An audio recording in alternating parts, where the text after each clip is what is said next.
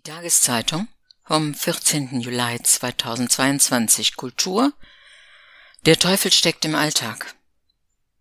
Der belgische Regisseur Joachim Lafosse erzählt in Die Ruhelosen von einem Vater mit bipolarer Störung. Von Eckehard Knörer. Grund zur Beunruhigung gibt es, Anzeichen, noch keine Gewissheit. Damien am Steuer eines Motorboots fährt weit hinaus auf das Meer, sein kleiner Sohn Amin genießt die Fahrt. Da springt ohne Ankündigung Damien ins Wasser, ruft dem Sohn zu, das Steuer zu übernehmen, er schwimme an den entfernt liegenden Strand. Am Strand wartet Laila, wartet, der Sohn lenkt das Motorboot ohne Probleme zurück, Laila geht auf und ab. Damien taucht nicht auf, und dann kommt er doch, schwimmt heran und sieht kein Problem. Es ist nicht klar, was eigentlich los ist. Es ist nicht klar, ob es überhaupt ein Problem gibt. Aber Laila und mit ihr der Film und mit dem Film wir sind gleich mit dieser ersten Szene in Unruhe versetzt, auch wenn diese Unruhe zunächst unbestimmt bleibt. Freunde kommen zu Besuch. Serge, Damiens Galerist, hat seine kleine Tochter dabei. Übermütig, wenn nicht übergriffig, wirft Damien sie zum Empfang in den Pool. Bald darauf zieht Damien im Pool seine Bahnen. Erst denkt man sich nichts, dann hört er nicht mehr damit auf. Es sind solche erst leisen, dann doch heftigeren Irritationen, mit denen Joachim Lafosse, ohne zunächst irgendetwas zu erklären, die ZuschauerInnen irritiert. Wasser, Gewässer sind wieder und wieder der Schauplatz. Am Meer beginnt der Film, an einem See wird er enden. Metapher für Oberflächen, die ruhig scheinen, unter denen die Unruhe jedoch lauert. Es sind keine großen Geschichten, sondern Familienszenen, die sich entfalten, Kleinfamilienszenen, Vater, Mutter, Kind, Laila Damien und Amin. Und nach und nach werden die Grenzüberschreitungen gravierender. Man beginnt zu begreifen, dass in der Tat etwas nicht stimmt mit Damien, dass Laila und auch Amin nicht ohne Grund aufmerksam sind. Eine kurze Szene noch im Urlaub, Laila in einem Krankenhausflur. Was hier geschieht, wird nicht genauer erklärt. Dann ist die Familie mit einem ganz beiläufigen Schnitt aus dem Urlaub zurück. Damien in seinem Studio. Er malt, steigert sich ins Malen hinein. Eines Morgens schnappt er sich Amin und fährt ihn zur Schule im Dorf. Leider hinterher. Es ist eine lebensgefährliche Fahrt.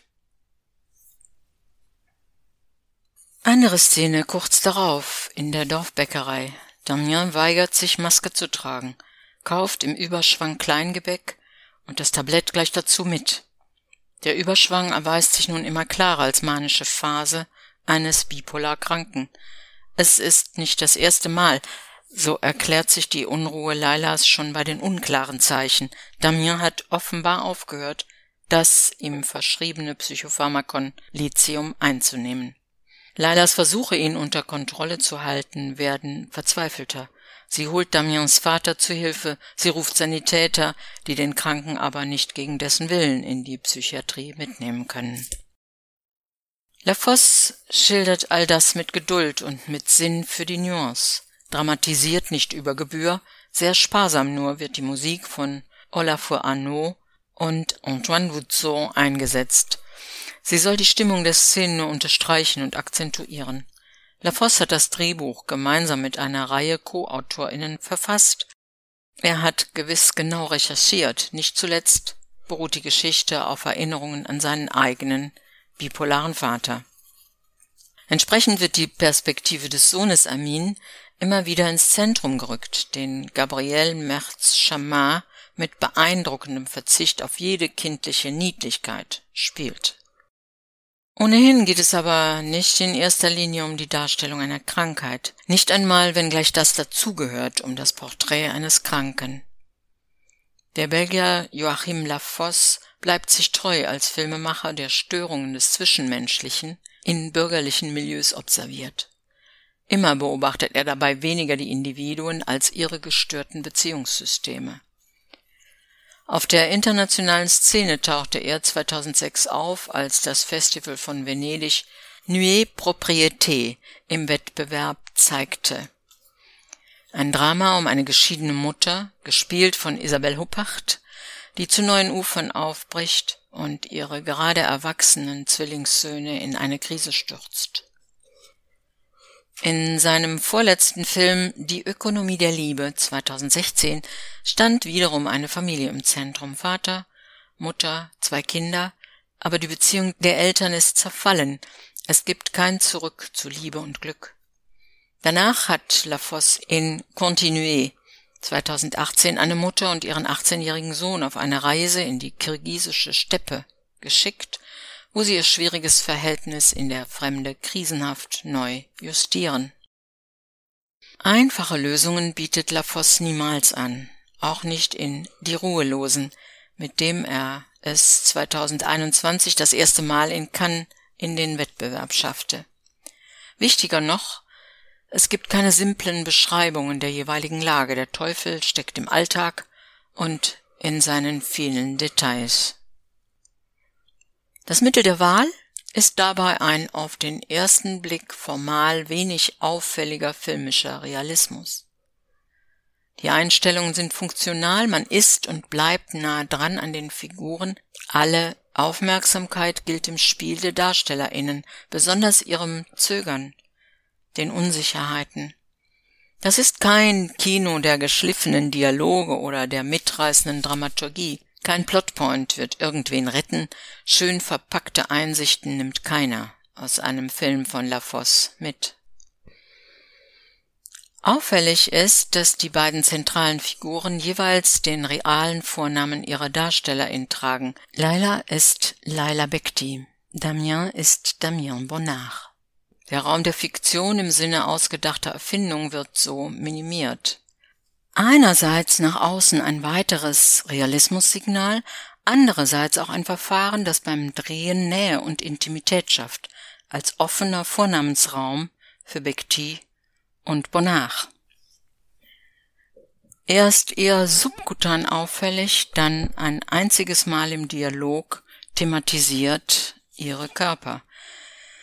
Leider trägt weite Gewänder versteckt ihre sehr relative, nur angedeutete Fülle darin.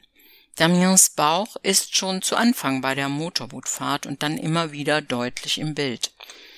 Lesbar als Folge der Medikamenteneinnahme wird er nicht gleich, so wie Leila ihre Gewichtszunahme, erst später als Folge des Lebens in ständiger Sorge um Mann und Kind thematisiert.